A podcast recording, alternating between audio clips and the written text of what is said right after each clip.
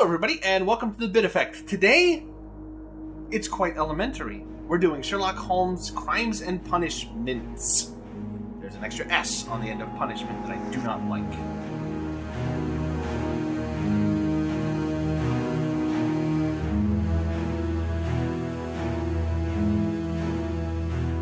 Joining me today as my Irene Adler is my good friend Craig. Hello there, good gentlemen. Good day to you. Irene Adler will, of course, be played by Maggie Smith today. and the Watson to my. No, I'm going to be Watson. He has a mustache. And my Holmes to my Watson, I guess, is my good friend Luke. Elementary. Dear All right. Dave. Good enough. Okay, so this is a Craig baby. This is a Craig pick. So we're going to let Craig do the stats, and then we will talk about it. Uh huh. That's good. I like doing stats, especially for games I love. So this was developed and published by Frogwares. Uh, Frogwares have a myriad of good games in their back catalogue. Everyone should play everything. Later published by Focus Home Interactive as well. Great publishers. They always pick good games. Um, it was released in September 2014. Oh my god, that's so long ago. And it was released for absolutely everything that I'm about to say. So Windows, PlayStation 3, PlayStation 4, Xbox 360, Xbox One, and the Nintendo Switch. Switch? The Nintendo Switch Beaches. It was the Nintendo Switch, and it is a single player adventure whodunit. Amazing game starring Mr. Sherlock Holmes. Uh, there is a very interesting backstory that went on between Focus and Frogwares. I don't really want to detail it here because there are many places where that is done way better than I could do. But if you're curious, that was there was a big kerfluffle that went on with Frogwares losing the rights to this game, even though they made it, and a whole bunch of legality things happened. Don't, we're pretty much just going to focus on the game today.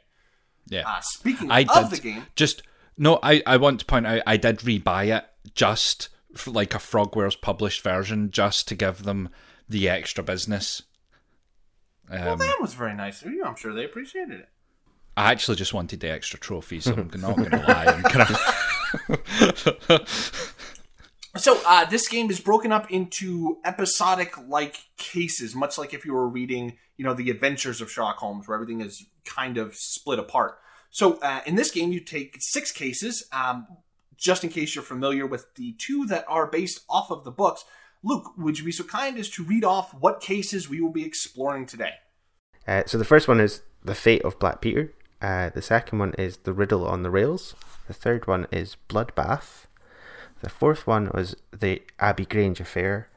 The fifth one is The Kew Gardens Drama. And the last one is A Half Moon Walk. Now, I can't remember which ones are which. Um, from the, the books. Kew Gardens drama does take place in the Kew Gardens. Mhm. If that helps any. Uh, the ones from the books are The Fate of Black Peter and The Abbey Grange Affair. yeah. Riddle on the Rails is really familiar. Uh, I, I read the Sherlock or a few of the Sherlock books when I was a kid, or some of the cases, but I can't really remember it. Uh, but the the whole Misty Train thing, I don't know where or how I've seen that before. That is got- the story of the Lost Special, which is an old late 1800s Sherlock Holmes story from a newspaper. There you go. See, Wow. I'm glad we have Craig. So, Luke, you, you just brought it up. we should totally talk about um, your history with Sherlock Holmes because, well, it's kind of an enduring figure, right? Like I think we all have. Uh, yeah, I'll start. I, I, so yeah, I read a few of the books. I think it was for like a school project or something, and um, yeah, I, I really enjoyed the, the the ones that I have read. I can't really remember much of it, but I have since I started listening to um, one of the audio audiobooks that just yesterday actually, which is narrated by Stephen Fry. So it's been quite good so far. He's a huge fan of it, so um, yeah, he's doing a really good job of delivering that book so far. Um, I've also been to I think like they have like a fake house or a like touristy shop um, in London at, at his address, um, and I like all the films. So yeah, I quite, quite like the Sherlock stuff. Oh, that that sounds pretty cool. The the the like little touristy shop. That's I would love to go see that actually. Unfortunately, it was closed, but I saw the door. Uh-huh. well, you could just say we don't want Americans, Luke. Jeez. Oh, yeah, yeah. But no, uh, yeah, it had a really nice front door. How about you, Dave? Uh, well, um, I started reading like Sherlock Holmes back when I was a teenager. It was just kind of a, a thing. Not gonna lie, it was because of the Great Mouse Detective, and I really liked the Great Mouse Detective, so I was like, sure, Sherlock Holmes seems cool. Uh, and they've just pretty much always been a part of every couple of years. I'll read through all the Conan Doyle books. At least I only recently started getting into the stuff that wasn't written by Doyle, and that's been an up and down kind of thing. There's some really good ones and some really bad ones, but uh, yeah, uh, I've always seen the Sherlock Holmes, like you know, um, Sherlock Holmes consulting detective and things like that. Like even back then, and I never really dipped my toe in just because I had a sneaking suspicion they weren't the type of games I would enjoy. But Craig finally said, "Dave, stop being a weenie. We're gonna do it." uh, I owned this game since PS4 launch because remember there wasn't much available, and I was like, "Yeah, sure, Sherlock Yeah, Holmes, yeah, why yeah. not?" Uh, and I finally got around to playing it. It's out in my collection for this many years. Oh, jeez. Right, yeah. So my history with Sherlock Holmes is pretty long and arduous to listen to, so I'll try and cut it down as much as possible. I have been th- not the biggest fan of Sherlock Holmes ever. It's not like a walkabout with a deer stalker, but ever since He my does. youth, Seen it. I've, uh, ever since my youth, I have loved Sherlock Holmes. I've loved you know detective stories and who done whodunits anyway. So my my kind of like youth, early teen years was basically watching Sherlock Holmes and your Columbos and all that. I'm just I just love anything that's murder mystery whodunits. So I was very, very familiar, and I can recall episodes of the Jeremy Brett, you know, Sherlock Holmes and all of that side of things. I absolutely love Sherlock Holmes. I'm not going to lie. Even back to when Basil Rathbone in the 40s was playing Sherlock Holmes and it was all black and white, and all the stories were about, you know, a, a Nazi plane had landed in a field smuggling and all, all of this stuff, and it was all set in the war. I just, I love it. So Sherlock Holmes has always been there. Then you start getting into the games, and it's in the game genre, obviously, that I love as well. So I love my adventure, puzzly figuring shit out. I loved Creepy Watson. If you remember playing the earlier, um, the earlier Sherlock Holmes games with Creepy Watson, whenever you looked at Watson and then turned around, he would just teleport behind you or to the side of you, and it was beautiful. It's always beautiful. It does a bit of that in Crimes and Punishments as well. Um, but yeah, Sherlock Holmes has always been a staple. The books, you know, the audio books. It's a shame Stephen Fry's. I don't like Stephen Fry's voice. I'm just going to say that. Uh, I don't. I don't Wow. like listening to it. I know. I know. I'm a heathen. And another heathenistic thing. I think I'm going to say. I don't know. I do not like Robert Downey Jr. Uh, not Robert Downey Jr. Yeah, Robert Downey Jr. I don't like his Sherlock Holmes, No, and I, d- I do not like Benedict Cumberbatch either. and that's where we fall apart, my friend. Yeah, I know. I'm sorry, Uh, you're wrong. I but, watched- Yeah. In fact, I'm not I- sorry. I'm you, pro- you're wrong. I'm probably am wrong, and I maybe need to rewatch it. I've soft because I do like Benedict Cumberbatch as a person, and I like him as an actor, and I like Martin Freeman. I just watched one episode of the new Sherlock Holmes, and Martin Freeman was running about with a gun, and it was it wasn't like the cheesy way where Watson would pull out a revolver and be like. "Pew, pew," And that would be it. Nothing would happen. It was very actiony. yeah, the first me off the first bit. three episodes I struggled with as well. But once you get into Yeah. it, like it, yeah, I think they they add a bit of a twist, and like you know, Watson's got like PTSD from Okay. Afghanistan war, or maybe it's Iraq.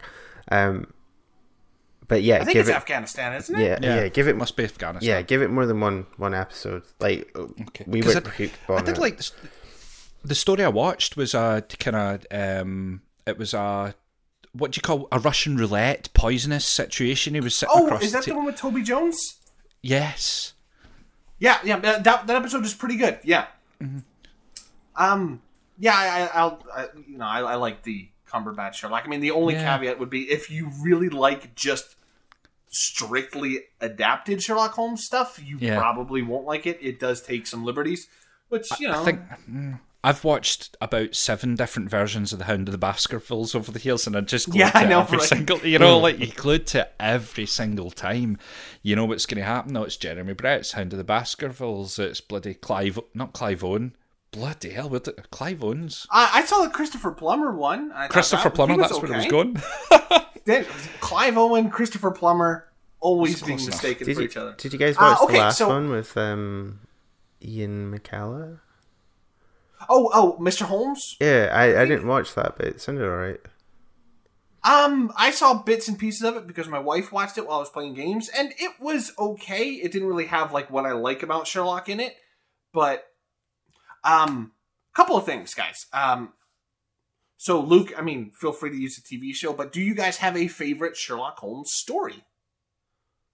Uh, for myself, if I ever see a game that adapts the Musgrave ritual, then I will buy that game without a second thought because that is by far my favorite Sherlock story. Yeah, it, it's hard for me to say to be honest because it's all kind of like I don't know what's official and what's a blur or being like, like Well, that's fine, even if it's not official. I mean, it's still a Sherlock story. uh, I think the the way the the Benedict Cumberbatch series handled um the big bad was sorry I want to say Mycroft it's not that's his brother um Uh, Moriarty. yeah Moriarty, Moriarty. is like yeah that that was that's ace like so yeah A very good actor they got for that, too. yeah yeah um yeah Um, I really like. There's one called the Greek Interpreter, which is when you see Mycroft, and I love Oh, yeah. when they do that because you get like I always like. I'm always interested in who portrays Mycroft because he's always that snooty. It's for the country, James, or not James. Jesus, that's that's the wrong. That's I was going to say wrong, wrong British guy. It's for the country, Sherlock. You know, you've got to go and do that. Like I'm always interested in that. Um, but I mean, I'm, I'm. You're right that anytime there's a reinterpretation of something in the books, I love when things go new. Is where I start to lose it a wee bit, and I think that's just. I don't know if it's a hipstery type thing or not, but it's, I don't know. I, I never could bring myself to watch the American TV show Elementary, uh, where Watson was played by Lucy Liu, and I don't remember who played Sherlock. Like, I could never bring myself to that. That, for me, is a little out there. I didn't even know about it so. I know, Yeah, I do I love. my, my wife like, likes the Enola Holmes stuff. I quite like Tanola Holmes. Um, I'll, I, I will always remember um, the fi- the the final problem, the one with uh, not Basil Rathbone. Was it Jeremy Brett where they did the televised version of him and Moriarty scuffling at the the waterfall and then throwing themselves like the only way Yeah. Sherlock could beat Moriarty was to hug him and throw themselves off a waterfall. I that's burned into my brain as That's, being like one uh, of those. Uh, Robert Downey Jr.'s second film has that as well. Oh, does it? Yeah, Oh, I never even watched the second one because the first one I- just awful. yeah. I mean, it's it's very of its time, I guess. But I I, I think they're good action films. They're not. You don't watch it for Sherlock Holmes, though. Yeah. Fair enough. If it's like actiony fluff with a hint of shit, oh, maybe I'll give it a try. The whole like slow motion mind cave thing, where like he talks through what he's gonna do, they've they nail that in that film, especially in that scene with Moriarty, because as you say, Sherlock knows he can't win, but yeah, Um, yeah, I saw I saw the first one in the theater, and uh, I quickly learned Robert Downey Jr. should never do a British accent. Ever. he, he's, he's worse than Daniel Craig doing an American accent. He he is bad. Um. Okay. Hey, we guys, we should probably talk about the game at some point. Oh, yeah, hang on. How long's that? That's that's twenty minutes on Sherlock Holmes. Uh, so as you can tell, we're all very passionate about this property. Um, very rarely do we do something this big on a licensed property. I mean, there's just unless we did like a James Bond game, there aren't very many opportunities because most things don't translate too well. So, uh, Craig, since you are our resident pointer and clicker, uh, why don't you explain how some of the overarching gameplay elements work in this? Yeah, sure. So it's a third person game. There's different things in the environment that you can interact with. So there are pages and manuscripts and documents that all give you hints towards a thing. There's people that you can talk about, talk to, that all give you hints towards a thing. And the, the whole point of the game is to build up a case against a particular suspect. So you use these kind of common things talking, reading, walking, looking at to build up what uh, I think is the greatest thing that Sherlock Holmes games have ever achieved is the mind palace of how you or how it's the game version of what Luke said Robert Downey Jr. does. It's the I'm going to put these pieces of the puzzle together to figure out who done what. So you read a clue and it says such and such, you know, had blood on his shoe and inside Sherlock's brain, you rationalise does he have blood in his shoe because he murdered the person, or did he have blood in his shoe because he had a nosebleed in the morning? And it's all about knitting those together to build a case, to build the, the, the final case, because you have the final say in all of these cases against a particular person. So there's always multiple suspects. You've always got to talk to everyone and read everything and do everything to figure out I would who- argue hmm. against that. Like, Yeah. like you don't you don't have to Okay. talk to yeah, everybody. totally. you don't have to. So I suppose the the thing this game does, which I think is really strong, is you don't you don't have I have to talk to everyone, sorry. You don't have to talk to everyone. You can pick the first person that you meet, build a case against that person and proclaim them guilty and have them hung, despite the fact that they're an innocent party. You the game has a lot of flexibility in how you complete the case. For me, it is always about talking to everyone and making sure you've got every piece of the puzzle to figure it out. But you can absolute you can know in your gut that it, that wee Jimmy went and stabbed the guy. So you just go, oh, it was wee Jimmy. Definitely it was wee Jimmy.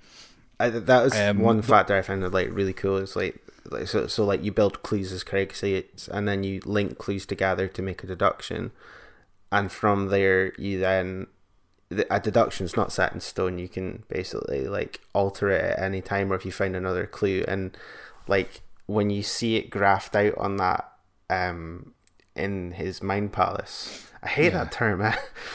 Um, I love it. It is a love it. really really dumb term. It really I love is. it. I love it.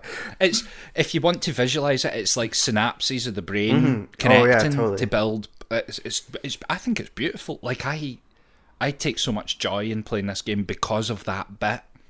Yeah, th- that is by oh. far one of my favorite parts as well. Like especially when mm-hmm. you've got the full case laid out and like you have like deductions that can be one or two one of two ways and by changing one it can like completely remap the the view it, it's it's it's a really cool feature Yeah.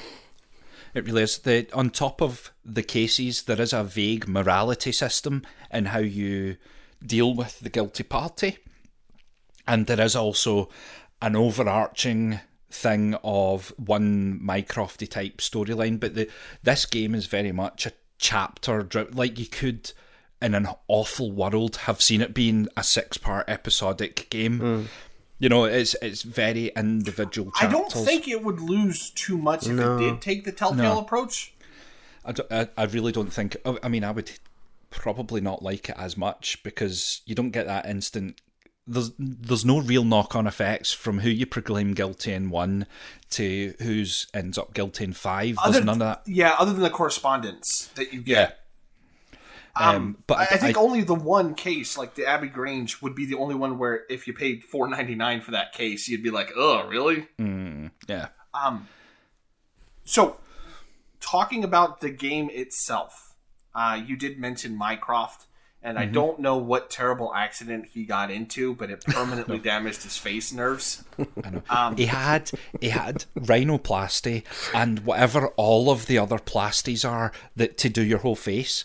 And then he stood under a really warm light, and, A facial everything. plastic. Ev- He did a facial plasty, which then melted slightly.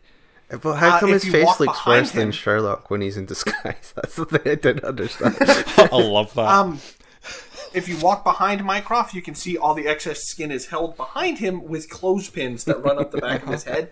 Um, He's actually how- Cthulhu. Oh, he was the awakened. Yeah. Uh, okay, so let's talk about other than Mycroft's poor face, how this game looks. Um, Luke, you mentioned Sherlock model. What do you think of the way that, like, even if the okay, how do you like these interpretations of the character?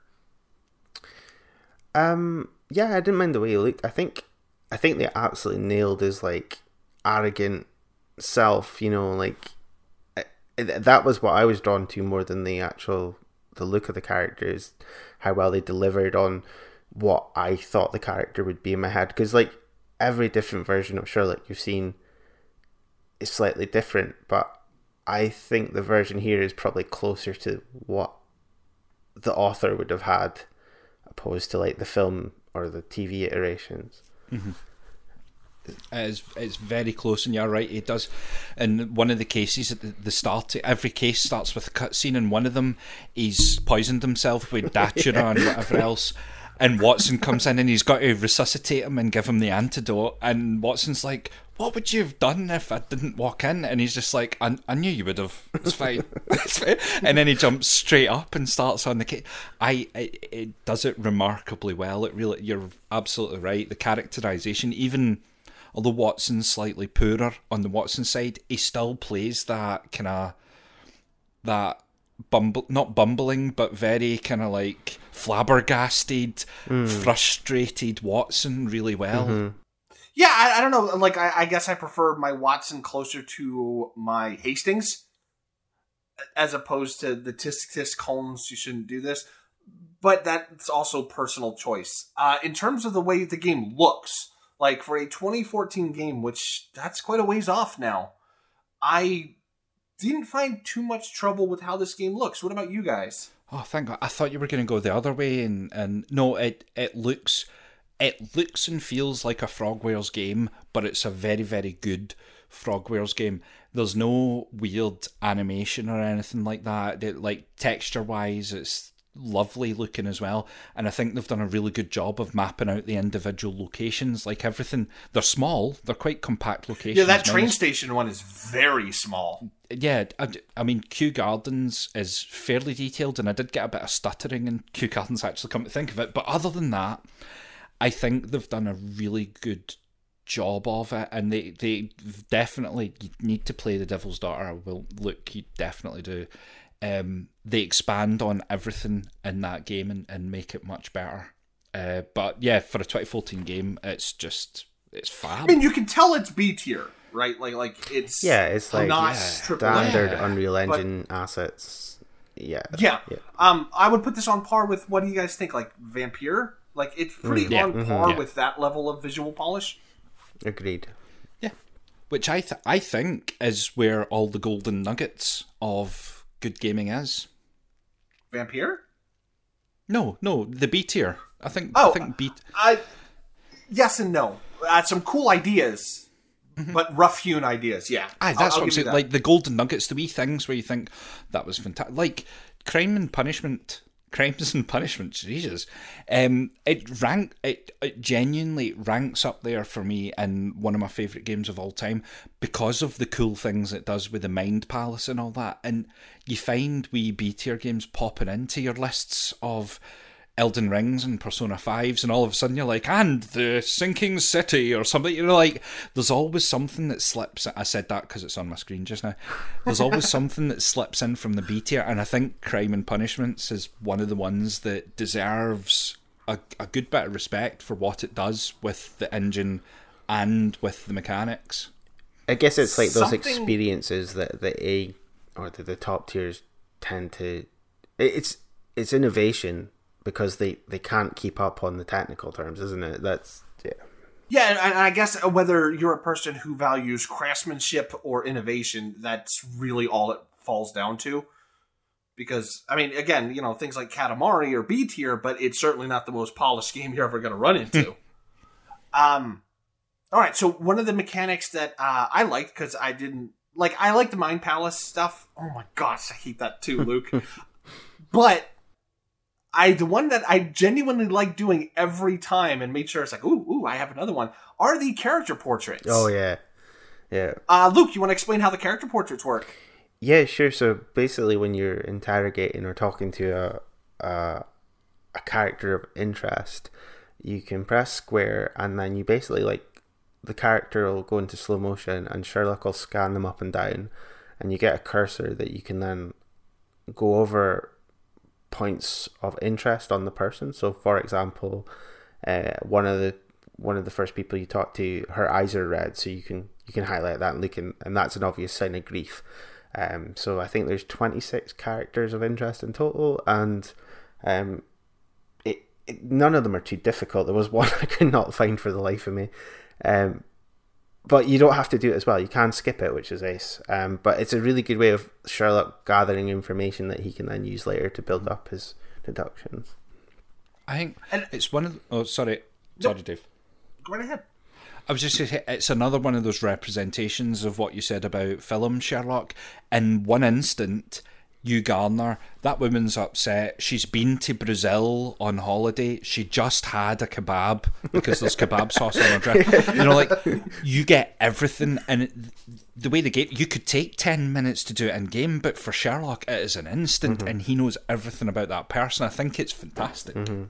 And I think one of the things that makes it more enjoyable for me, because boy, I wish I had that superpower, uh, is you if you notice the red eyes, it'll say red eyes, but then the text will fade out and it'll be like signs of grief coming like like it mm-hmm. shows you all the mental steps that he goes through to get to that conclusion which hay I thought was super fun. yeah, uh, uh, no Xanax in the pocket must be hay, hay fever.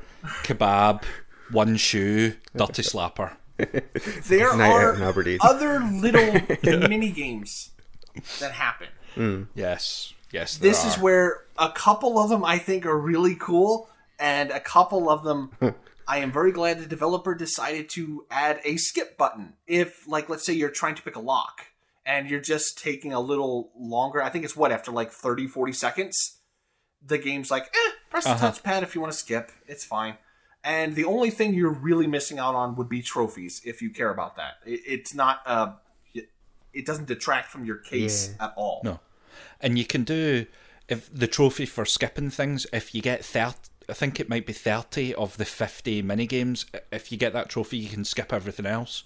So you can skip the annoying ones you don't like and just do the ones like I really liked lock picking. Yeah, me too. Oh, I very, hate the lock picking. Oh no, very it's, like yeah, it's like therapeutic almost getting all those lines lined up. Oh really? Yeah. yeah, yeah.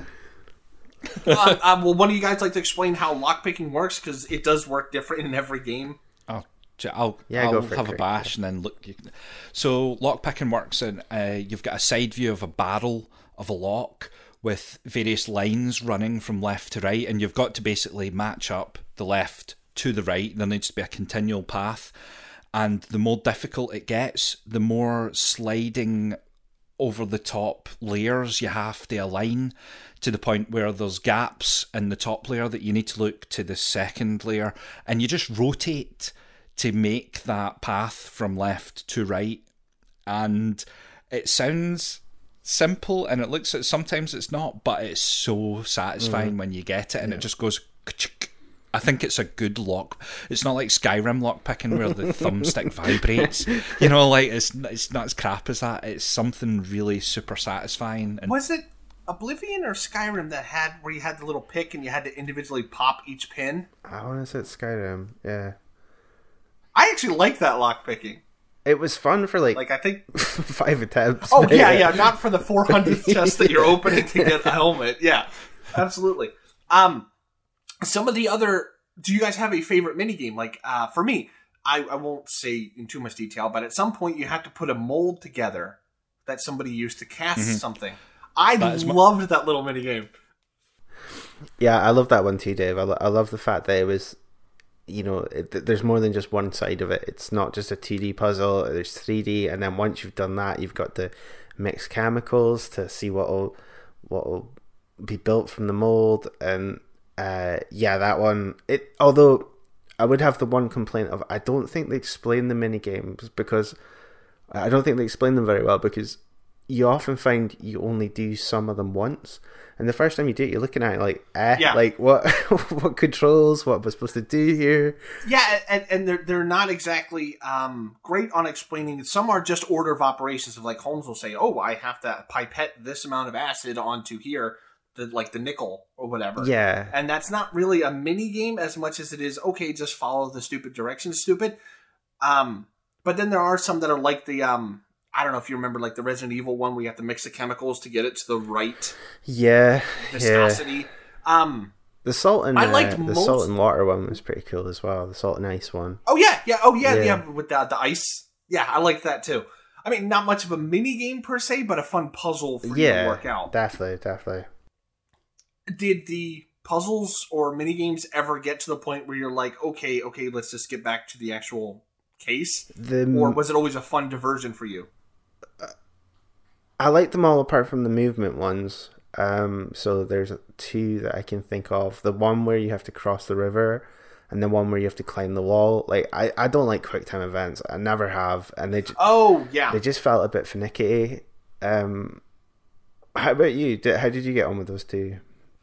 I, I- the the wall cl- for some reason I couldn't get the wall climbing, and I can hit a button pretty fast. Yeah, yeah, But I, I just couldn't do it. Yeah, it- very much felt like, well, we haven't had you push buttons for a while. Yeah. Let's let's do this. yeah. It it was like heavy rain vibes almost. Uh, yeah, especially when Sherlock's walking through the mall going, Jason, Jason, Jason. Pre- press Uh, yeah, Jason. uh, uh, yeah. I, I think a couple of them fall flat, but I mean, Craig has assured me many times, "Oh, it's so much better in Devil's Daughter. Oh, it's so much better in Chapter One." So this might have been growing pains for them. So I'm I'm not too sure. I mean, I, the only thing I can base it on is like uh, the Sinking City, uh, the other Frogwares game that I've played, and they didn't really have that kind of junk in there. Instead, they had terrible combat. so I, I don't know. All right. Uh, one thing that I, I ran across that I was kind of constantly wishing for was a bit of a crosshair in the middle because sometimes getting that like perfectly centered view on things to interact with it was bugging me. Did that bother you at all, or was that just my incompetence? Um, I wouldn't say it was an annoyance so much. I did have a few camera issues though, like I, especially with invisible walls that seem to like just throw the camera all over the shop. Um, but no, the The dig when you had to go into the dig pit, I ended up running into some weird. Oh, oh! I'm sorry, Luke. I don't mean to interrupt you, but you know what? what? That rope puzzle Yeah, can just die in 17 different yeah. I like. uh, It took me, I would say, nearly twelve attempts. Um, like, it- yeah, I. I, like Amy walked in the room and she could just tell there was like mad frustration. She's like, "I'll come back." waves coming off Yeah. of you. um, did you struggle Yeah, with it I sat well? there for a good like 20 minutes, man. I'm like, because it does this weird thing of like, you also have to, and I don't know if this is from playing it on the PS5 or not, but like the pressure sensitive on those triggers is just through the roof. Yeah, I thought that as well. Uh, plus, I've like my son threw my controller and his broken R two. Um, so it's like So you played on hard mode. pretty much, yeah. so Uh, yeah, you know what? That would be the only one that I said, you know what? That this this can die in a fire. I was so tempted to skip it, but I wasn't sure what the consequences with trophies was going to be. So I did eventually Yeah, like scrape through it, but it was like, oh, yeah, pure frustration. Um, the only other one that I had a little bit of trouble with is, in some cases, you will be playing as Watson for brief moments mm. and are required to do quick Watson-y actions, right? Like smack a gun out of somebody's hand or something like that. There were a couple times where I was pretty sure those two things were lined up and it didn't quite work, but that may have been me. Did you have any trouble with those? No, I, I think I got on with those okay, but I always failed it the first time. I, I kind of had to wait and see what was going to happen. Like I, I wasn't sure where the cursor. Again, you didn't get a lot of time to figure out, but th- No. these games are really good at being. You know, it's not like an instant fail or you, there's no chance to redo it. There is only one way to get through that that scene, or well, I guess there's a couple, but it makes sure you get one. Yeah. yeah. Yeah, I was gonna say like like, and even if you do fail, that's not like a game over. It, it's very much okay. So now we're on this track. Like uh, the one that I had the most trouble with was the Kew Gardens one with the lady that was backing up, and you had to go and swat the bottle out of her hand. I must have been really lucky with them. I, I don't know. Um, I think I got that one first attempt, but Oh, okay. Yeah, it, it wasn't. I, it could be incompetence on my part. Were you very much a okay? I'm going to gather all available evidence and then start linking things, or were you very much a link things as you go kind of guy? No, I got all the all the clues I could find, and then I would link them, and then try and get as much. So it was like clean up shop. Well, so it does quite a cool thing where, like, if you go into the case book, you get like objectives. Um, so so what I'd do is I'd make sure I'd get through all the objectives that were available to me, and then you get more objectives when you link clues and get deductions. So I'd then go do that, and basically just create another big list for me to do. But I guess one of the complaints I have about this game is I don't think it explains the, the like the Mind Palace stuff very well. Like I I basically completed the game and there's a trophy for getting all the deductions in the game, even if you don't select that as being the final outcome. But I didn't quite understand that until I made it be the second or third case. So I think Oh, same here. I, yeah. I didn't get that trophy for getting them all. But I had all the clues. So it's like, all right, okay. Yeah, that, that is nice that they do say, okay, you have gotten all the clues in this case. Now it's time to deduce what mm-hmm, happened. Mm-hmm. It'll, it'll let you know no more clues together. Uh, yeah, I thought once you got that little gold neuron thing, it was like, okay, I can't change that. Mm-hmm. So I had to be careful of what I linked. But no, you can, even if you have perfect deduction on why party A did it, you can recycle all those and go, okay, nope, all my deductions now lead to B. Yeah.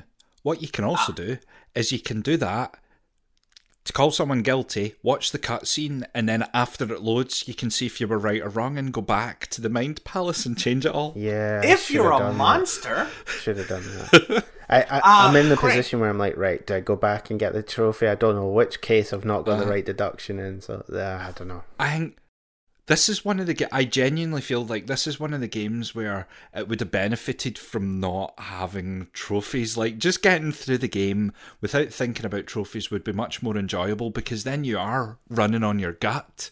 You're like, oh, that sailor is totally guilty. And you go with it, and then at the very end of the game, it goes, ah, no, Yeah. that sailor was innocent. Yeah. You know, like Yeah. I think that would have been more enjoyable as a game. So, uh, speaking of guilty or innocent, Craig, um, Mm-hmm. me and Luke would like to um, yeah. yell at you for Why? making us do that stupid cross the river on these ropes thing. Oh, cross the river on the ropes. Yeah.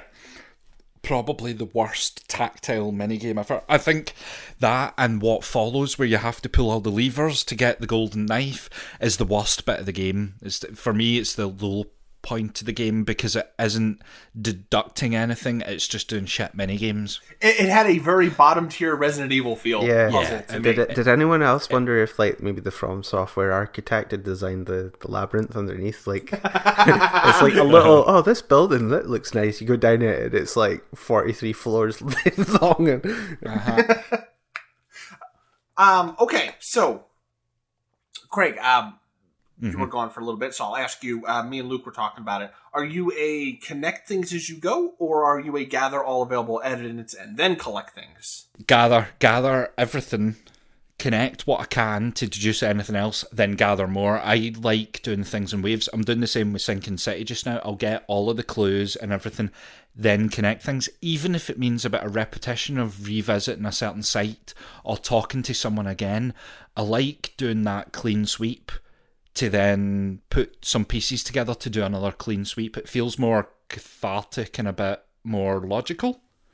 Oh, uh, see, um, I was the opposite way because I figure if I put clues together as I get them, then that kind of simulates the when you hear a new piece of evidence, the way your brain correlates things, right? Um, so for me, on I believe two cases that led to me jumping to what were then wrong conclusions, Wrong which I thought was a great simulation of how okay, Yeah. if you don't have all available evidence, you can do that.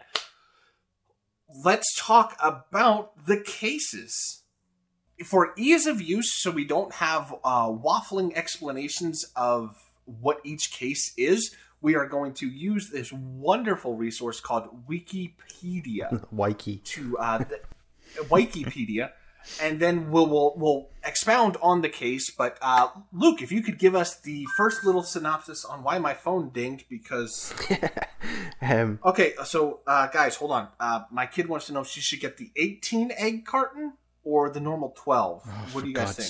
sake. 18 protein. It depends on the. It, it depends on the size of eggs. You need to go for medium or small eggs, not large eggs. What? What do you got against large eggs? Uh, large eggs are bad for chickens. They purposefully make them not lay eggs, and it hurts the chickens to lay larger eggs. Wow, thanks. I've That's just just bought large eggs today. 12 of them. Yeah, you, you shouldn't buy bar, buy large eggs. Sorry. No.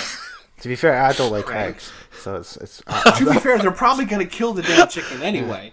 I bought large eggs. I don't like eggs. I just buy them to make the chickens suffer. my, my wife likes eggs. Well, that is the best answer. yeah. Um, I like hard boiled eggs. That's about it. Oh God. Let's Okay, swiftly so move um, on. chicken I mean- morality aside. All right, Luke, if you could give us the rundown on the fate of Black Peter. Okay, uh, the fate of Black Peter. Holmes is engaged by Inspector Lestrade to investigate the murder of Peter Carey, known as Black Peter, an ill-tempered whaling captain, like actual whales, not just whales out loud, who was found impaled on the wall of his garden cabin with a whaling harpoon. The harpoon does not make any noise. I'll, I'll shut. Ah! The case is an adaptation of the adventure of Black Peter. All right, so this was the case that I played. I got to that that little mini game where you have to put the boat pieces together. When I 1st bought the game, went, oh, it's an adventure game, and then I turned it off. Yeah. Um, I go ahead, go. I I was going to say on that. Have you while it was gone? Did you explain that particular mini game? Not that particular one, but we did have Okay. a, a little chat about the mini games. Okay, so that that the minigame reference there is there's a 3D wispy representation of a particular sense that Sherlock mostly smell that Sherlock smells something and he's trying to figure out where he's smelled that from. So you get it with this, you get it with a cigar later and things, but you have to rotate the thing. If you think of um, what was that it, game? Ballot? the PS3 game where you had to rotate the place to make a path for the person. Echochrome? Echo, yeah, Echochrome. It's exactly like Echochrome. You have to rotate this thing to line up all the paths to make a boat. And then he goes, ah, that's the smell from a boat. You know, like it's a really weird representation of smelling something. It really is. it's an odd one, but I I um I quite liked it anyway because it's he explains it as he goes. He's like, oh yep, and there's wisps of Mexico and there's something else, and there's, it's an, an an odd insight into Sherlock's brain. I um I, I think starting with this case, if you're familiar with the books, was a good thing for me personally because this was the one where I was like, okay, I know who the culprit is. So using this to get a grips on the different mechanics and how they work uh, really helped me get a little more comfortable with this. Just because I didn't actually have to worry about who the culprit was because ah, I know I know what it is. What about you guys? How did you um, deal with this case? Oh, I I I was the same as you. I was like, ha. I know this one, and then proceeded to just absolutely lap it up. Like I, the first time I've, I think I've played this game three or four times now. And the first time I played it, I was just like, like almost excited to be going through this case. It was like living history type level of excitement for me. I had written down in my notes the crime of this game is fast travel, and the punishment would be doing it on a PlayStation 4. Because holy fuck, you basically just have to fast travel between four locations, and like even on the PlayStation 5, the loading time is forever. Um, it's it's like five seconds. It just shows you how, No, but you do it, especially Uh. if you're not on track and you're just floundering of like, okay, where should I go? It, it is a sizable time tax. Like that's something I have down as a okay. This is a negative. So, like, initial impressions of this game is like, I really didn't like it. I was like, oh god, it's a point and click adventure. I can see there's footprints on the ground. I can't interact with them. Like, oh, what if I press R1? Oh, it does nothing. L1 does nothing, but it goes grey. I've got night vision. Oh, like, That's has assassin vision. yeah. Like, all right, I've got to go speak to somebody, but now I've got to go get another clue back at the shed, and now I've got to go back and speak to that person. Like, this is just point and click. Um, Oh my god! See, everything that you just said there was exactly my experience, but I was loving it. I honestly, to honestly, think it's like weird. how long before I need a guide or a tap out? Um, so yeah, I'm. I kind of just wish they'd explain stuff. I I get the feeling how you're meant to have played the previous games. Like I didn't.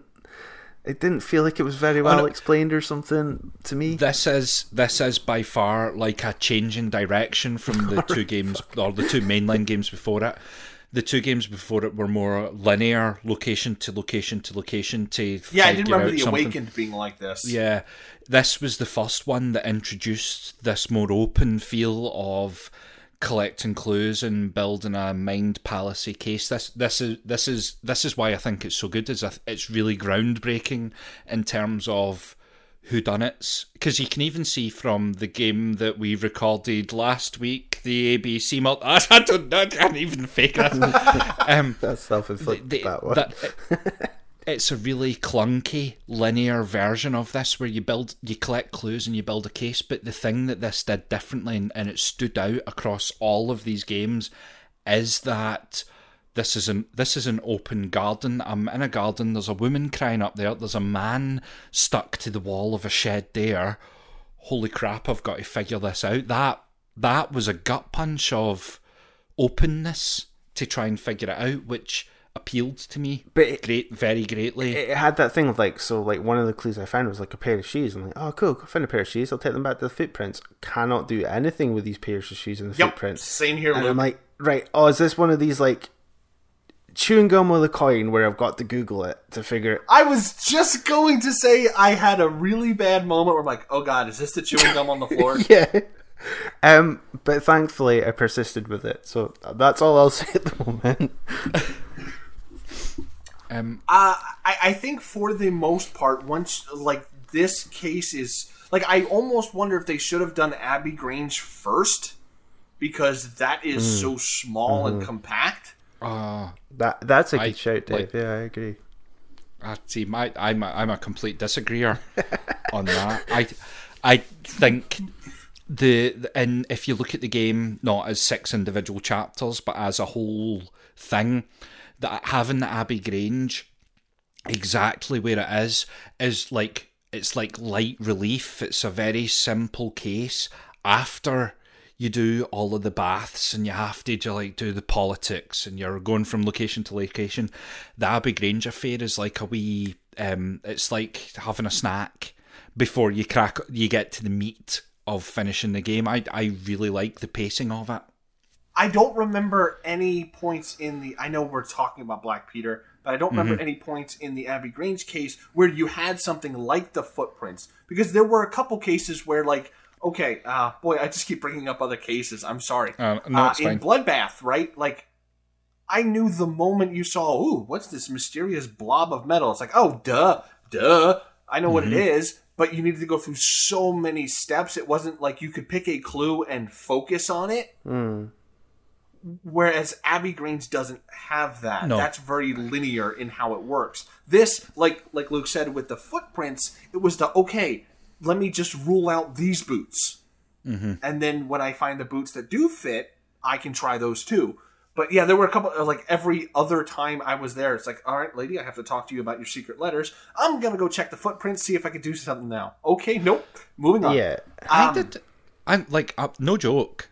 I am convinced I did the boots. Like I compared his boots to the footprints on the first visit. You have to get the second pair before you can do it. It's, Yeah, you have to get the second pair. Yes, you do. No, you don't. Ooh. To compare the Oh. footprints in the in the garden. you can see the footprints, Yes, the footprints ones that and are on they the path. glow yellow every time you walk past them, but there, there's no option No, you- to. Or I. Until Holmes has it in his task list, you can't do it. But Now, that's you not to might do have get. a way of getting to it that was more organic than the way me or Luke stumbled well, I, I think. Yeah, that's no, maybe I- the point though. I- is like it's not explained. So if there's another yeah, way, I definitely. I did the boots. I did his boots, and when those boots don't match, within five minutes of starting the game, Oh, within five minutes of starting the game, I was still struggling to get that stupid ship to show up.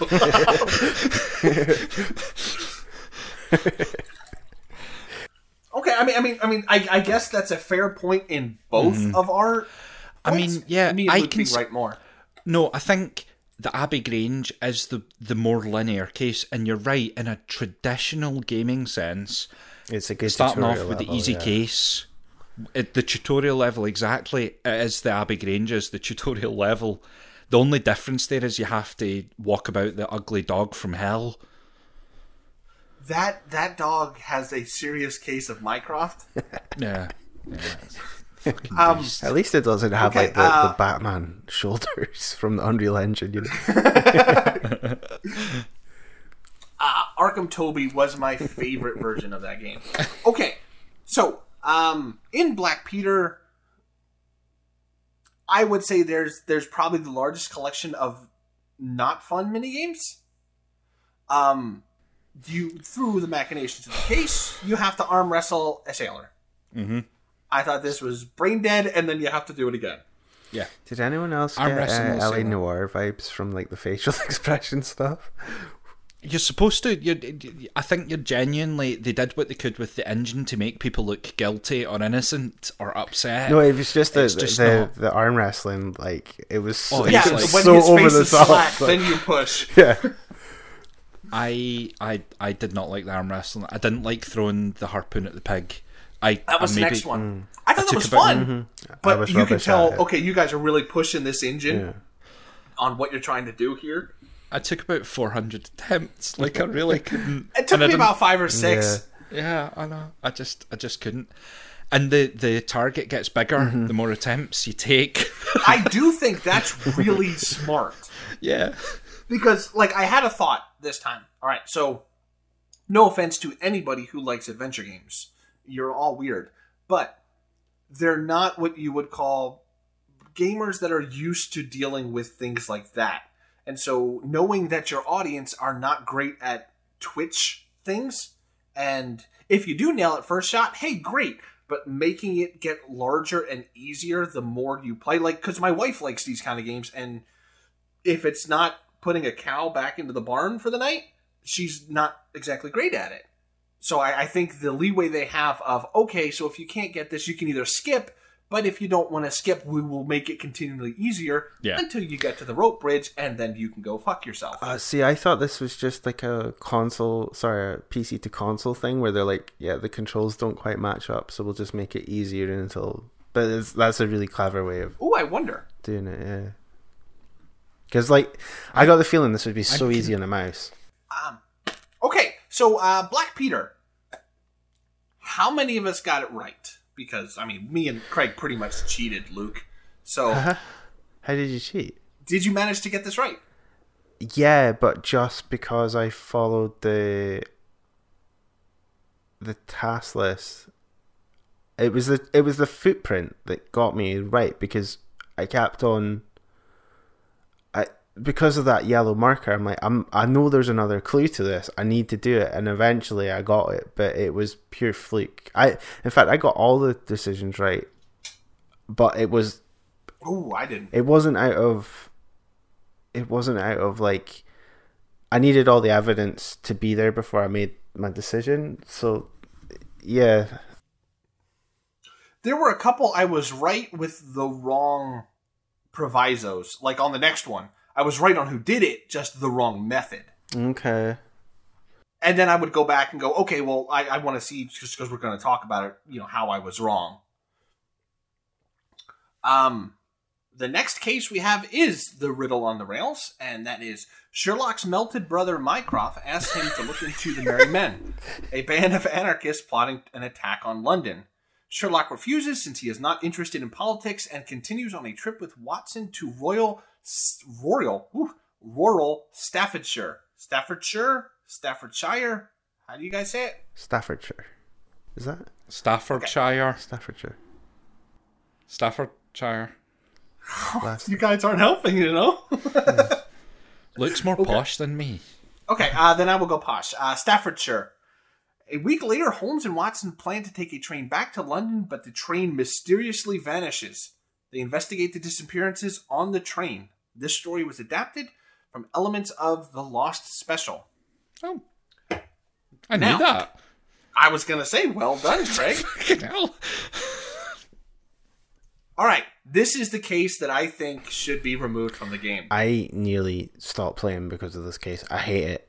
it, it it's just mechanically, it, it's not well designed or it's not well implemented. Like the the fast travel stuff, like was doing my head in, and like it just felt like I got mad point and click vibes. Like, right, where do I need to go? Right, I'll run around every single thing looking for a little clue that I've missed. Look, where's that flashing yellow pointer to give me the one thing so I can progress? And I did end up looking up a guide just to get the one clue I was missing. But, um, and you know what it was? I didn't realize that Sherlock's archives were on his fucking horse and carriage. neither did I, Luke. Neither did I. It this was also everywhere. one I had to I had to guide. Like, yeah. okay, wait, what am I missing yeah. here? Um, I also want to say uh, the next train that runs through there is going to go straight into a brick wall because I didn't put those train switches back. they are just gonna it's just gonna go straight into a lake. Um, this I think is where the game has the most problem with its let's say B tier yeah production. I mean, um, like the fact that you have to go slightly down that path, but not too far, or it brings up the fast travel screen, like getting to that side nook that's off to the left where there was the burnt shed. Mm-hmm. Yeah. I didn't even know that was there because you haven't been able to walk through trees for the most part. So I'm looking at the trophy list, right? And 72% of people complete the first one. And then it's only like 59% of people finish the second one, which I think is quite a big drop off, especially compared to the other ones 20, where it's only like 3 or 4%. For how short this game is, yeah. Yeah, like between the third, the fourth, the fifth, and sixth, it's only maybe three or four percent don't finish. So I think a lot of people maybe had the same conclusion as us. They probably they probably do, and the thing is, those those numbers will be pretty good for a broad audience because it was a plus game, so you'll have got folk oh, doing of it course. Out, oh, yeah, yeah. Out of interest and going, oh, that first case wasn't. Oh my god, what's going on here? um, the the second case, I I think it suffers from the engine and it suffers from the limitations of that, but it's also reasonably. Uh, what's the word? Shit. What's the word when some? No, it's quite not adventurous. It's quite. It tries to do a lot of ambitious. It's ambitious for what it is because you've essentially like the thing that kept me going on this case was the fact that you've you know lots of people have died and you're trying to figure out how lots of people have died and it takes quite it's quite dark. It's got a dark kind of undertone to it. You've got obviously like drunken station masters and stuff like that but you've got basically machete in a train station smoking cigars then you're wondering if you're going to have to like fist fight him and get your head lopped off and then all of a sudden Chileans dropped a train full of people into a lake, and you're like, holy shitballs, this is taking a it's taking an absolute so, ton. You would say for you though, you were interested in this case because the moment it started getting into this Chilean company mm-hmm. and this mm-hmm. Mexican mm-hmm. company are fighting yeah. over rights, I'm just like, I, oh my gosh, I don't care. A hundred. I no, I was I was into that, and the the bit I oh, not in an nerdy way, but when Sherlock started saying it's not about politics, it's not about the Mycroft side of things, it's about figuring out what the shits went on. I'm like, I completely agree with you, buddy. I'm just, I just want to know what happened. I don't, I don't care about some sort of international issue that might occur. I just want to figure out. I don't care if the barges were stolen. I don't care. Uh, like this, this was uh, like Luke. This was the case that made me go, "Oh, Craig, what have you wrought?" Oh, yeah. what did you do? um, I mean, luckily, I, I, can say. Go. I was going to say, luckily from here, the game just goes upwards. yes, it does. It, it, it yeah. does. It, I mean, this was the case that was like, Dave, this is why you hate these kind of games. And mm. the next one was like, look, Dave Romans. And I'm like, oh, okay, all right, I'll stick around. Um, doga, doga. Yeah, this this was. I don't know if it, it, was my lack of attention due to political machinations that just make mm-hmm. my eyes glaze over, or if I got it wrong. But I I thought uh, I deduced wrong that they buried the Chileans in the mine. Yeah. I guessed and... at this one and it, it luckily got right. ah, good man, good man. And this is this is one of the ones where you can cop out reasonably early mm. on. You don't even yes, need to go to the mine or the lake or anything. You can just go, oh yeah, that guy killed them all, and then just go on with your life, knowing that you're wrong. Um, Uh, this this is also uh, where I started noticing more and more. Like again, like you said, they, they got really ambitious with whatever engine they were using Mm-hmm. because like there are some things that arguably are very detective like. Of okay, let me measure how far between these two Yeah. there is, and you have to really finicky get that just right Yeah. for it to count as measured. Yeah. So yeah, I, eh, yeah, I think this case is the biggest dud in the game. Um, yeah. It, it actually, I mean, this is a little off topic, but it actually, I think, Craig, did did Frogwares do Journey to the Center of the Earth, the adventure game? I have no idea. I can have a look. I've got it up. You're gonna beat me. Uh, I love like I'll cut obviously cut all of this out, so we'll just sound knowledgeable. No, they didn't. Yeah. Uh, okay, who, who did? Yeah, who did Dave, the they they did Journey to Center. No, it was Earth Frogwares. in, it in Frogwares. 2003. Yeah, I think that was Oh 2003. yeah, right at the top. I'll yeah. cut it in so that I sound like I know what I'm saying. I'll then cut Luke in to Well agree. Um, Okay, everything that will be fine. Um, I was gonna say it, it reminds me of puzzles you saw in like that or like Syberia, where it's like, okay, I see what you're going for, but your engine isn't exactly made for this, and so it does nothing but frustrate the player. And the like tape measuring thing, that's something that you can't skip. Like that's something you very much have to do if you Yeah. want those clues.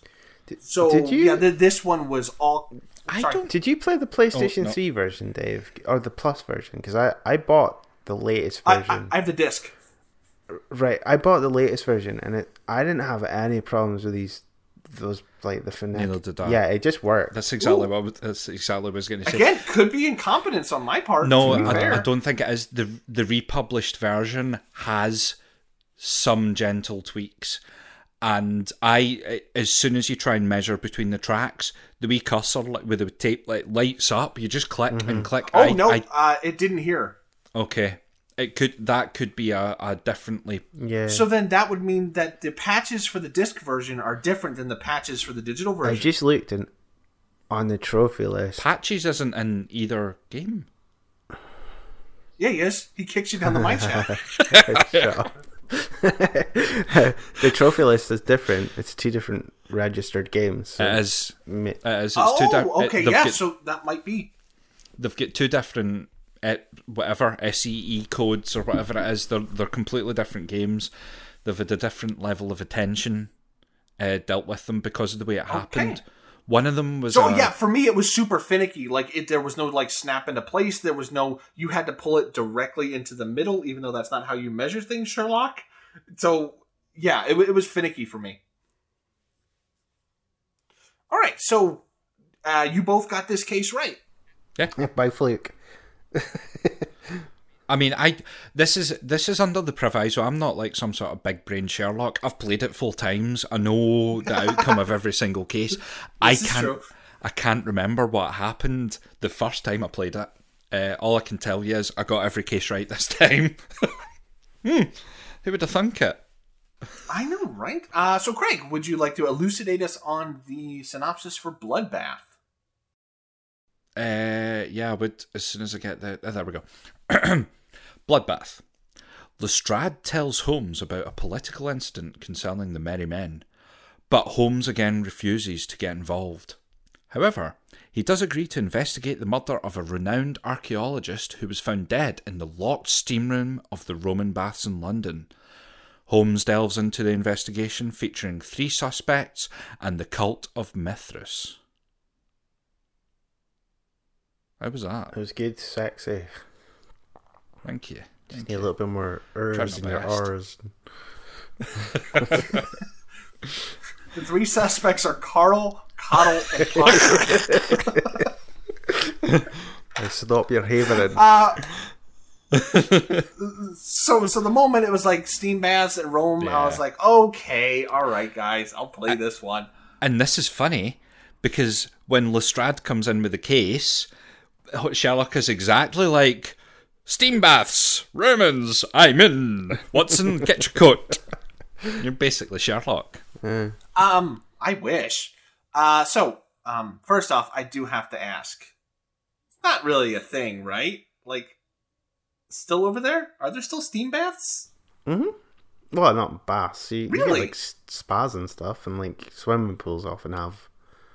Some of the bigger ones have. Okay, okay, you don't have like themed steam baths because I would be on the next flight. So, how quickly did you guys realize what the blob of metal was in the thing?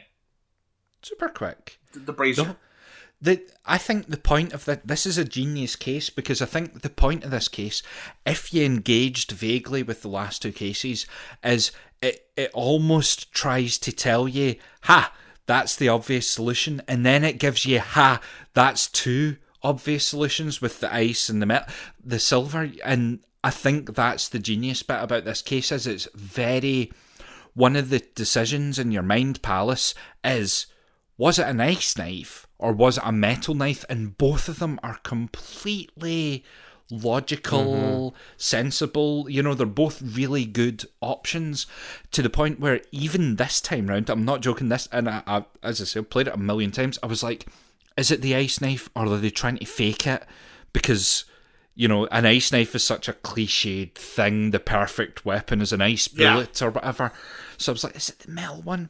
But if you found the bucket and the mine underneath, you're like, ah, it was definitely ice. And now, see, I the, the, what what uh, set me off on the okay, it had to be the ice knife was the super blood, super watery Mm, blood. That's what got me on it as well. Yeah. I'm like, okay, all right, it had to be. So then here's the thing. Uh, this was one I got right, but I was curious, and so both endings are like stuck in my brain. What was the blob in the brazier for again? Like, why was that blob there? Oh, that's. Silver. Do you know what? I actually don't I'm know. just thinking that myself. Hundred percent. I get absolutely no idea. What was the blob in the brazier? Was, Was it that not A was it red not- herring? Was it not a? v- Hang on. No, was the blob in the brazier not a bit of the melted mold that made the ice knife? Oh, you may be correct. Yeah, maybe it was the the mold that was melted into I've the got yeah. I think that might, and I, I Okay. dread to think. Uh, I'm not going to fully put my my whole weight behind this, but I'm ninety six percent sure it's the mold or a piece of the mold. Wow, Craig, you're not really a fence sitter. I'm I'm surprised you wouldn't put your full weight behind something. Okay, this is also after what I thought was a very fun beginning, right? Like uh, when you're investigating the steam baths and you're talking to everybody, and there's like, I never left, and oops, I went and visited my sister, all that fun stuff. Then you get the dig. And I think I would have much rather played the dig, the game, than go to this dig. I mean, the dig is a good game. I'm not going to lie. I agree with you 100%. The dig is a game. You are correct. um, I thought the second half of this case kind of shat the bed a little bit, especially like like you said with the the FromSoft maze. Um, pretty sure that's where Persona Three took place, if I remember right. See, I, Uh, I had no problems with that terrible maze or, puzzle. the, or the, the dig site at all. I think by the time I got to this one, I'm like, right, it says, like, it's not letting me pick this up, so I can just come back to this. This is obviously something later, like for the rope and the hook and the the bow putting together and Yeah, stuff. yeah, the little ballista thing. And like the puzzle bit, you just did it from the paper thing, so yeah, I didn't. I- I think by this point I'm like, right, I've got it clicked. But there was occasionally I did have to go look at a guide for like I think I got lost on one of the. It was the bow putting the bow together. It was in the wrong angle. Like I had yeah, to, where you had to spin the bow, but you could never spin it before that. Yeah. That really, I'm like, look, I know how this works. I, it, it goes right there. Yeah, yeah. It just wouldn't let me. yeah. Uh, no, I- no, like the maze wasn't hard. It was just tedious. Yeah, it's like, totally. why'd you guys make it this long? This is it's a regular occurring theme with games of ye olde past and puzzle games that I I constantly bring up to you, Dave, is I hate a puzzle where you can see what the solution is and you know you need to do X, Y, and Z and flick those switches, but it takes an age Yeah. to do X, Y, and Z and flick. That's the biggest The mist it- problem. It's, it's just the yeah, exactly the mist problem. I can see that that goes there, but it's going to take me four minutes to do that, and I, I just you, you would just pick it up and put it there, but uh, uh, that's the bit that gets me, and it's exactly that with this. The- look, Pull that lever, oh, switch character. They could have done so something so much more interesting controlling Watson, but they made him just stand and pull levers. Yeah, like there could have been zombies, you know? Uh, like Uncharted. They could have just had zombies pop up. Or tarnished gods. Yeah, you know, maybe Did you just maybe say an- tarnished gods? You know, Elden Ring. Maybe uh, like an Olmec like statue comes to life and he has a riddle for you that you have to solve or or something. No, yeah, I, I think I think this was a mistaken case of trying to inject more gameplay than they should have. Because arguably a maze and a switch puzzle is in quotes gameplay. Whereas investigating people is not gameplay. I, like like I, I I guess I can't be too mad at them because I applaud the idea, but the execution wasn't so hot. Like I doubt anybody's walking away from this going, dude, that was a lever puzzle. Man, that was good. So Depends if you like your levers. yeah, if you like your levers or your levers. Lever. Um. So uh, you got this right as well, Luke. Yep. All right, good man. Uh, next up, we have the Abbey Grange affair. Sir Eustace Brackenstall and uh, oh wow, that's that's a lot of syllables. Hold on. you want you want me to do this? I've got like the the voice. Sir Euston Brackenstall, an aristocrat Eustace Brackenstall. of violent temper. aristocrat, big cunt. All right. Sir Eustace Brackenstall, an aristocrat of violent temper, has allegedly murdered. The, has just- oh my You just I said aristocrat, like the film, the Aristocats. Well, so everybody wants to be a cat because the cat's the only cat. Let's try take number four. Sir Eustace Brackenstall, an aristocrat of oh my gosh, I said it again. Go, Craig. Yeah, Craig, why don't you read this one and I'll read the Half Moon Walk. All right, fair enough. Sir Eustace Brackenstall, an aristocrat of violent temper, has allegedly been murdered by a trio of burglars who also took. Wait, nearly tripped what? up on burglars. Burglars who also took his wife hostage and stole his silverware. Because that's not obvious that it's just a cover up. Holmes pursues the culprits while questioning the veracity of the lady's statement. The story is adapted from the adventure of the Abbey Grange, which was obvious because of the name of the case. Well done, Craig. There's been a murder. There's been a Murder with burglars. of all of the words, it's the burglars that are. It's the worst word to say. If you if you trip up on ours, saying burglars is just burglars. Can you say caroling burglar stole a pearl? Ca- caroling burglars stole a pearl. Carl, the caroling burglar. Carol, Carol, the Carl, the Carol. caroling burglar. Uh, it's back to purple burglar alarm. Carl, the caroling Yeah, yeah, burglar. like Carlsberg. Oh dear. Anyway, Okay. this is a good right. one. This is a good This one. is a very I would say this is the highlight of the game for me. Um, I think because this is also, and this is where I want to talk about the mechanics of condemn or absolve, because this is the only case where I was like, ah, which one do I do? Because in the in the book, like she seems completely justified in terms of yeah, murder the bastard, that's fine. This was did okay. So for the last two cases, three cases, uh, did you guys have a problem on the condemn absolve? Nope, no problem. I absolved a lot. I condemned everybody. Really? uh, Yep. I condemn thee. But the, you absolved the Chileans? It's business. What are you, the Joker? It's business. Capitalism has warped your brain, Mr. Barson. Uh, yeah. Um. Can you imagine not absolving him before you know it? You're like buried under a train somewhere, like just. Oh, okay, so that was self-preservation, Mm, not morality. No, I've got to. Um, I've got to point out that you do not absolve the Chileans in that case. It's the one where you do not absolve or guilty. Oh no, that was whether to give it to Mycroft. It's the or- political game. Yeah, or- yeah. I didn't play the political No, game. me either. I played the political game. I think that is actually genius because playing the political game is kind of generally better. The other option is, oh my god, Sherlock, go and tell the cops. You'll get in there first, and, t-, and I think that's pretty stupid.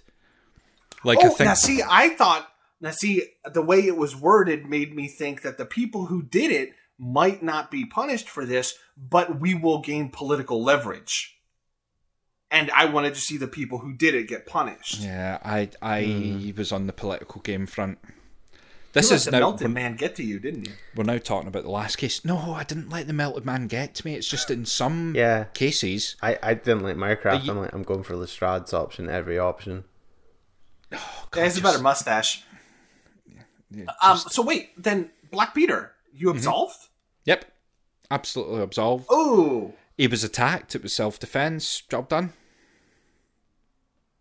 Ooh. Mm-hmm. Uh, okay. All right. All right. Uh, um.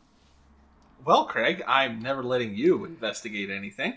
I mean, this all comes crumbling down on the next case, which we will get to. But the next case was the one I had an issue with. Okay. All right. So let's talk So we'll- Abbey Grange then. Yeah. Um, this is an incredibly small level area. If you want to call it like a very compact case, right? Uh, they, they do some things like you finally have to control the the melted hound from hell and follow a scent trail. But um, this is very much a almost almost a locked room mystery. You walk in, you get all the evidence, and then you make a decision. There's no real running around involved and corroborating people's stories that way. Um, I think the lady who did the voice acting of Mrs. Bracken Stallridge, whatever her name was, Mhm. did a very good job with her lines. Like, um, I very much got the empathy, and I also got the well, I don't want to get punished for this too. Yeah. How did you guys deal with this case? I was like you, where it's like, oh, this guy obviously deserved to die. And then even when I found all the silver, and it was like, right, this is all fake, you know. Um, I was still on the lady's side, but I- I found it a little bit far fetched. The whole like captain, his, his Something's fishy with the captain. yeah, right? but is it is like it, it went from like oh I didn't do it to okay I did it like so very quickly. It didn't seem realistic or like I, I don't know. I, I felt this one kind of fell apart a bit at the end, but I I really liked the whole discovery of the murder scene. I think that was possibly the best example of that through the game, if that makes sense. Oh yeah, anytime you have to you have to investigate a corpse in this, it is a lot Mm, of fun. Uh, it's too bad they don't let you do autopsies, but uh, yeah, it, it is really cool. Well, I guess you do do an Yeah, autopsy, do do an autopsy. That, that do. was You straight do. after dinner. Not appreciated. That Oh, that was honestly. that was a play school body if ever I saw one. It's like, oh look, so good. yeah, I was just waiting it's for the almost red like you're nose to playing light up. Operation. Yeah, I, I was waiting for Watson to go. Bzzz, you hit the sides. Um, okay, so uh, if for me personally, uh, and I would actually say if, if you're interested in this, read The Abbey Grange. It's a very good short story. Um, I the only reason why I condemned was because of the sailor. Like at that point, something squiffy's going on, but that bastard did deserve to get his head caved in. it was love. It was love. What is love, Fuck's sake. baby? Don't. It was love, but I would have been more lenient if it was the lady and her maid that did it. What? What the love? The fact the- that she, murder. yeah, yeah, if, if the lady and her maid were in love, sure. Uh, no, no, no. Like, like I guess my my logic, the way my brain worked, was she pretty much convinced somebody to kill for her. No. No, this you're getting Ah, the next the Kew Gardens is where the lady becomes a complete I- devil lady. yeah. the lady's Moriarty, yeah. Uh huh. But in this, I don't know. The I guess it was the maybe maybe this was the way she played it. It sounded more complicit than he just so happened to walk in on him beating me. I, I took it as more in line with the original. It was a it was on his own. He did it to protect and save, and sh- they were in love. Like I was very much on that, and even the way the end of that case plays out, where Sherlock is like, "Jump on a boat, you're going to be gone for a few years," and he's just like, "Do you know what? I love her, but if loving her means I have to be away, I have to be away," and I was like, "Uh huh." now, now, see, if I had if I had the option to not involve her at all and condemn this just the sailor, then yeah, I probably would have done that instead. Absolve the lady, yeah. condemn the sailor, because murder is still murder, unless it's self defense. But then I Right. condemned Black Peter, so Me, me and Lestrade had a deal. There was a commission on on Salesfield. uh, so yeah, Oh my god. Oh my god. uh, of course, since I, I knew the short story, I did get this right. Uh, Luke, you got it right as well. I take it. yes, but I did replay this one because I wasn't happy with it ending. So I, I did it at the end where I went, yeah, cool, and then it was again. Can, Yeah, can I just give a shout out to my buddy, the thumb pad, in this game because once you see the end of the end, it Oh, literally love says tap the thumb pad if you want to see if you're right. And I think that is amazing. Like just being able to see it go green and go, got it or Yeah. not. And you're like and and you've got the option to go back and, and keep diving in. So if you did jump to conclusions and condemn the first person that you saw and were wrong, you are given that opportunity to go back and redeem yourself. I think that is it, it's in- incredible. I think it's fantastic. it encourages you to to kind of view all the endings without having to replay it right from the Yeah. start, which is cool. Yeah. Yeah, I think that would have been a death knell for it. Mm. That's a good mm-hmm. point, Luke. Yeah. And in the like the, my bugbear with, and I'm going to bring up the Sinking City because I'm bringing up the Sinking City because I'm playing it just now.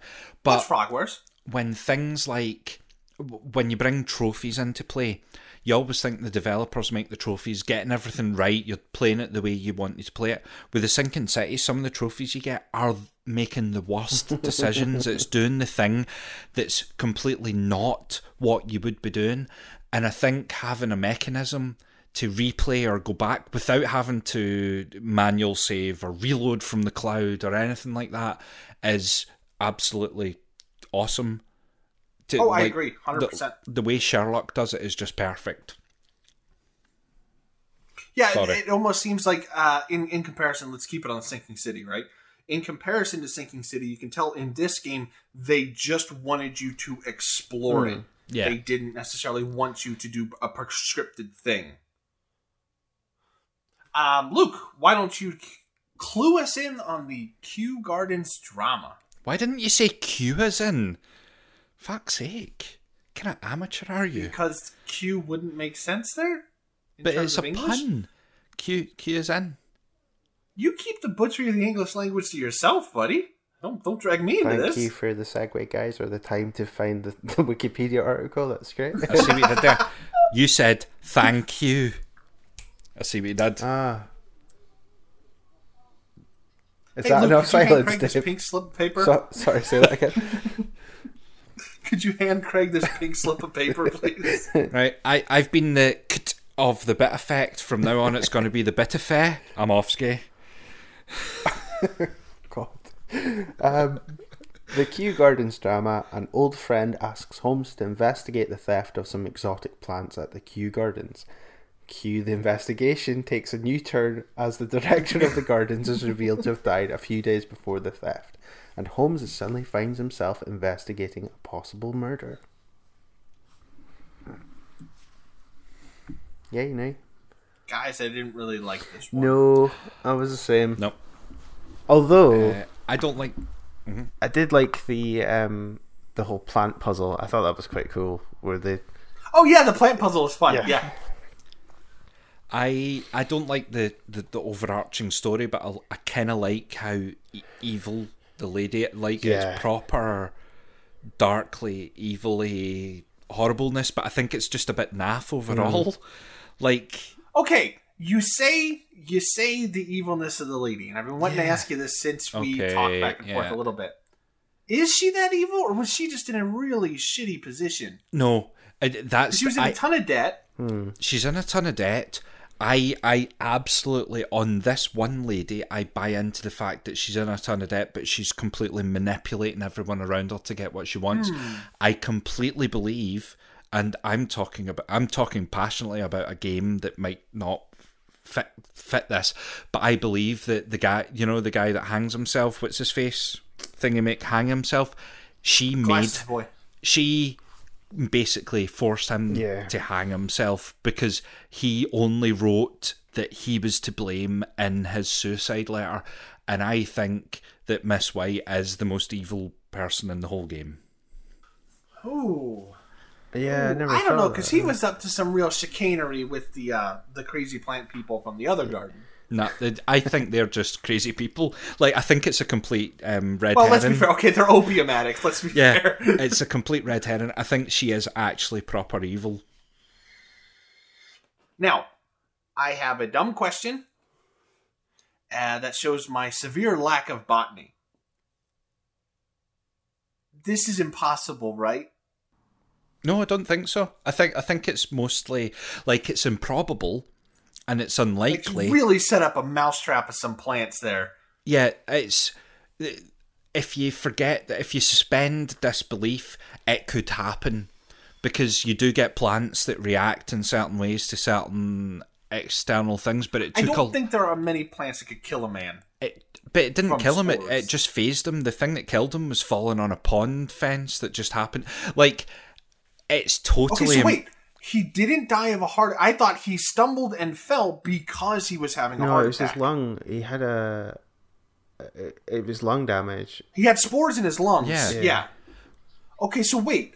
So then lack of the way she planned to murder him was to hit him with the spores and then have See- him stumble and bang his head? No, I think she planned to murder him with the spores, but I think the thing that killed him was hitting him. That's where the plan unfurled, because without him breaking out the door and hitting his head, there would never have been a Sherlock Holmes case.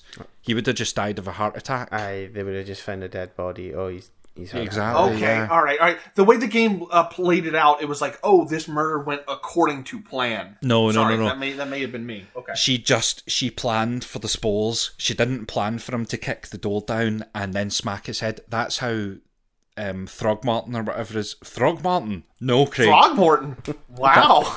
that's how that's how the other guy got pulled into it. He was on cleanup patrol of go and sort out this plant pot that the guy knocked over and fix the door frame and all that. Um, okay. I think it's Um, a shame. I think Miss White is a complete bastard. I like that for once they have somebody that has less gray morality. Like, okay, when you explain it that way, okay, yeah, that makes sense. Sorry, the way my brain interpreted it was girl's in a really shitty situation. She had to get out of it somehow.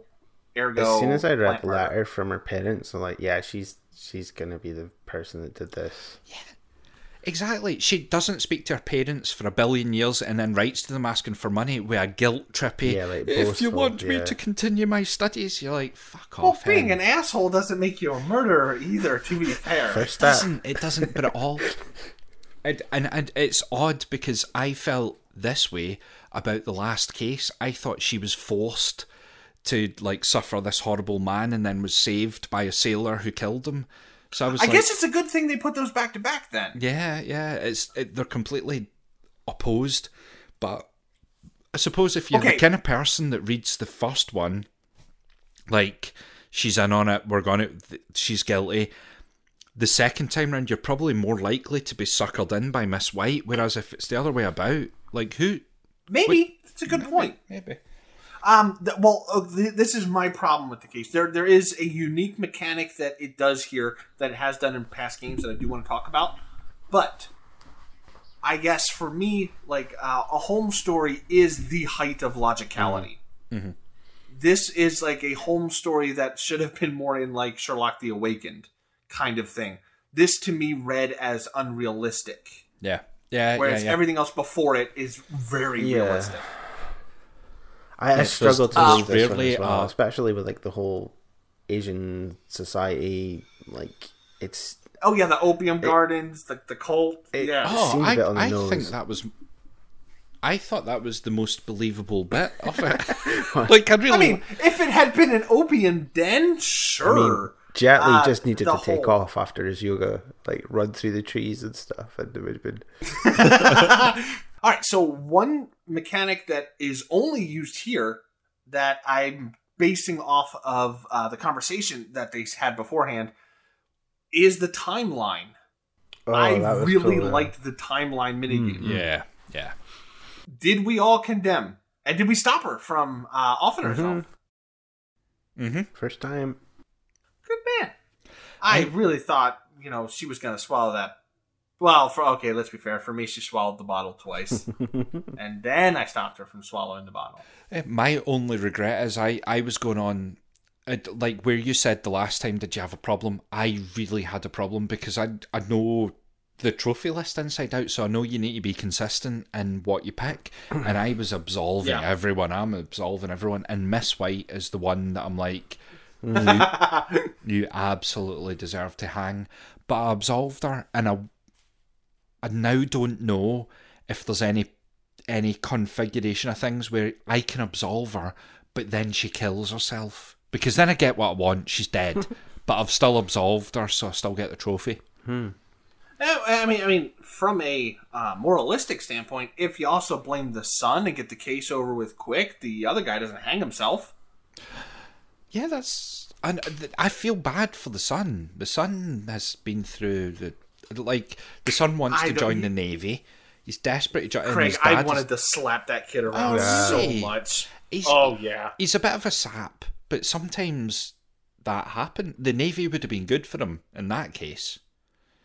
Uh, no, I, I wanted to really slap him around. It's like, ah, kid, you're really annoying. Oh. I, I mean, I, I guess, I, yeah, I guess I just didn't like most things other than the timeline of this case. yeah. I mean, I like, I like the fun poking the plants with caterpillars when you go back to your place to work on it. Mhm. That was fun. I like really like the animations on the Venus flytrap, and I've had Venus flytraps. Like I, I grew a couple of them. Yeah. They don't move quick for anything. Also, So seeing them move that quick is pretty fun. Just a side note, if you if this garners this much conversation and you want to slap one of the characters about, they must be written reasonably well for you to have that Oh, yeah. reaction. That's a great point. You know, Oh yeah, no, no, I, I wouldn't, I wouldn't disparage the writing in this at all. Even, even the voice performance on him was very good. Like he did sound like a mealy mouthed little spineless guy. Oh, I felt for him. It's Ah. basically me. I'm pretty spineless. I'm not. I mean, his dad was a jerk too. Yeah. So I I guess. Um, okay, all right. Moving on to the last case of this way longer than we thought podcast. Uh-huh. A half moon walk. This was my favorite one. the older brother. Sorry. Of, All right. I Oh, really? stop. Just go on. I'll say after you've done your. okay, okay. the older brother of Wiggins, Holmes' chief Baker Street irregular, has been charged with double murder, and Wiggins asks Holmes to clear his brother's name. The case soon begins to have a whole new aspect featuring men who disappear from plain sight. And then we'll let Craig read the overarching story conclusion after this. But so Luke, this is your favorite Yeah, case. this is my favorite one because it becomes uh, Sherlock's Holmes Alone, um, where he lays traps. No, I, I, there's a few things I really liked. I liked the whole, um, just, just there were so many twists to it. Like I did not see the whole somebody climbing up at a wall thing coming, which I thought was handled really well. I really liked the whole reiteration of the shooting, like the trying to figure out where the bullet was, and then how would somebody escape by reenacting the the walk that the policeman did. Um, yeah, yeah, yeah. I, I yeah, just mechanically, I think this one was the most fun. this felt the most like a police procedural case that we've done. Like, like yeah, yeah, reenacting. Okay, how fast could the killer move? Okay, where if he shot from here did the bullet go?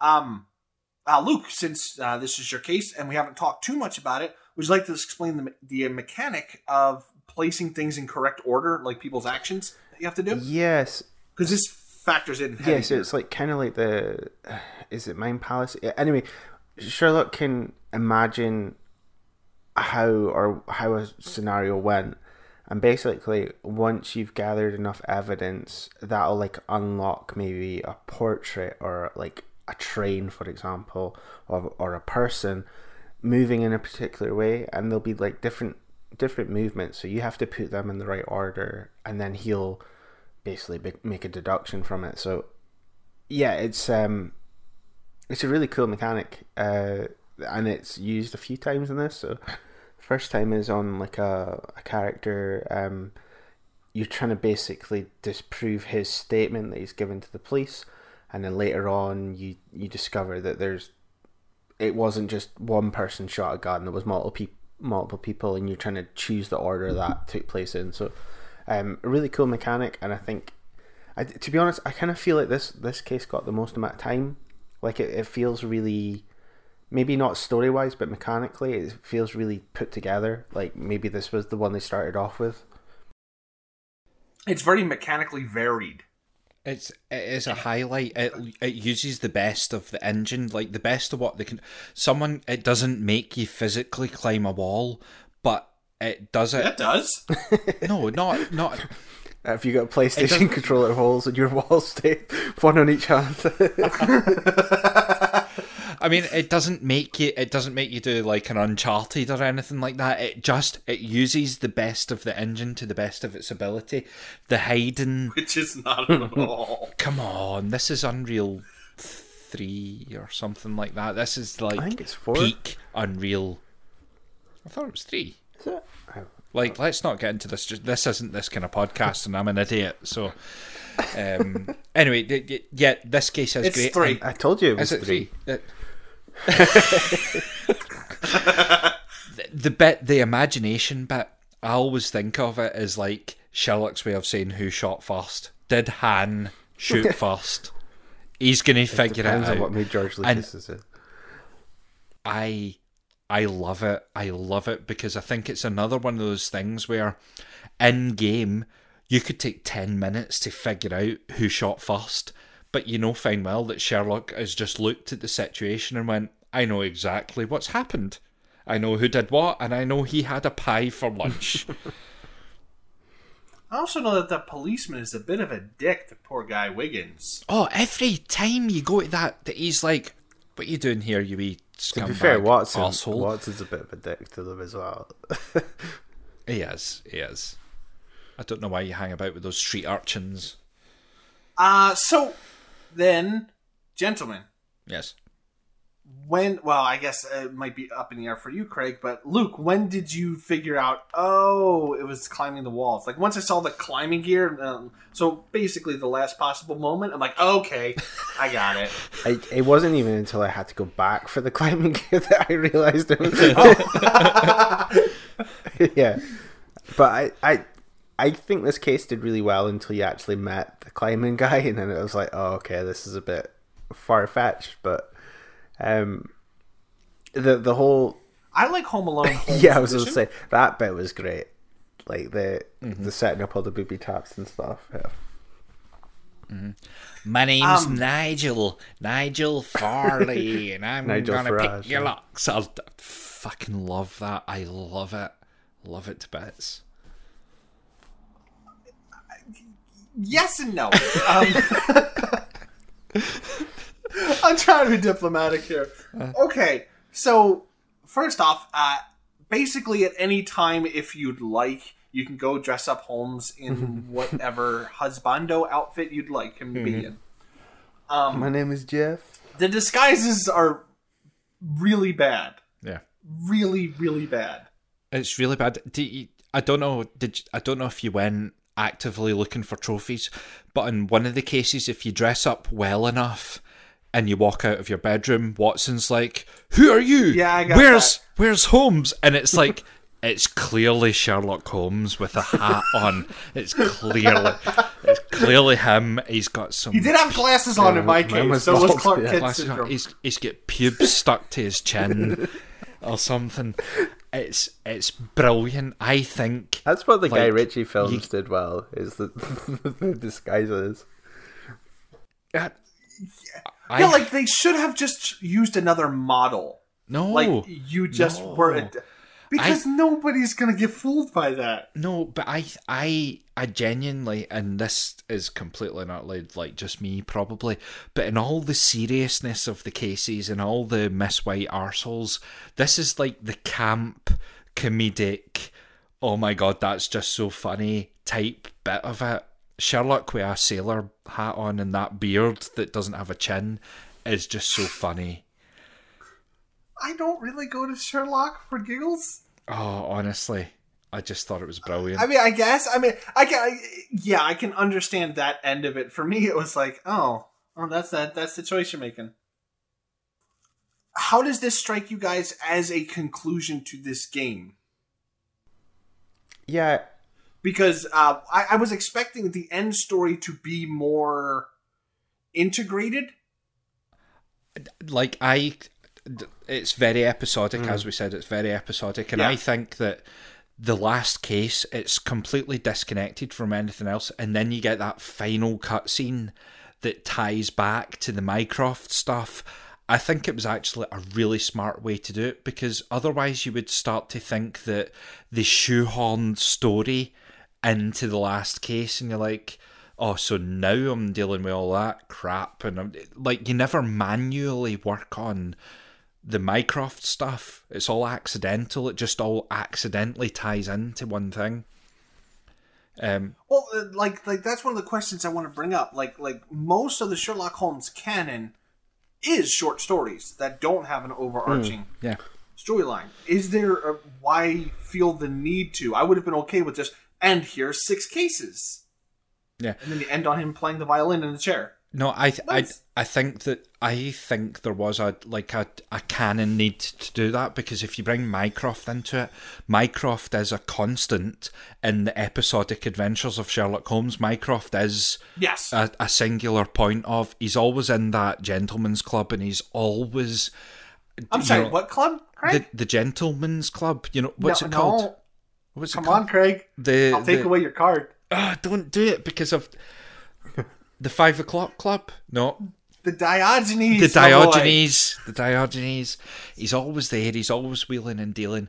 He needs. To, he's a part of Sherlock Holmes, and he's the constant part. And the episodic nature of what Sherlock does fits Sherlock's personality. He goes, "That interests me, so I'll do that." And now that interests me, and now yeah, that but- interests me they could have done something like the Bruce Partington papers or something where you would have Mycroft embroiled in it without having this like arguably like very little interest was thrown to the Merry Men thing. It was just like every once in a while you would yeah, but hear them mention oh the Merry Men, but it's not like they were ever important or something you should focus on. And then all of a sudden the end of the game is about them. I see, like that that fitted well for me with my like m- most of my okay. exposure to Sherlock's from the the Cumberbatch series, and that's totally how that series goes as well. It's like he doesn't get involved unless it's like shit, something serious is the way it happened, and even then he only just gets in, fixes it, and then walks away from it again. So it's like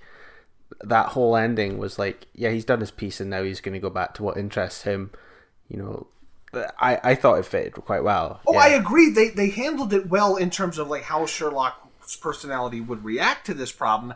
I guess my question is why include that in the first place? It was kind of running like, in the background the all the way through it, the way like as Craig says. Mm. Yeah. You, you, meet my personal taste. Mm. Yeah, I, I, I think it's nice. I think it's a nice. It's more if you look at it, like if you take a step back and look at it, it's a great big Frogwares nod to the wider Sherlock verse. if you if you think about it like that, because you're you're not just pro, you're not just providing six cases of problems to solve. You're saying there is this wider thing. Sherlock has Mycroft, and there is bigger things, and this is a game that always nods towards Mycroft's political. I, I guess you you have a good point because like, like even even my like in my book reading, I prefer the short stories to a Four or a Baskervilles or any of those. I like the short stories mm-hmm. more. So that that may just be personal taste. You're right.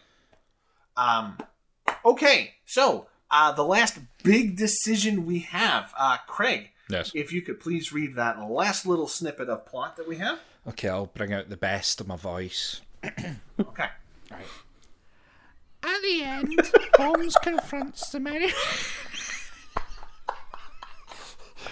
That was a very, very Monty Python voice of you there. Oi, what are you doing? what are you doing? You threw me. th- I've never heard that. I've never heard that Craig boy. voice. That's been twenty years. The first time I've heard it. oh my god.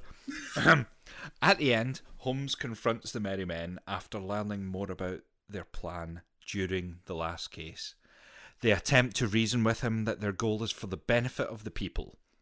Holmes can choose to allow them to carry out their plan or stop them, though he will not take them into custody.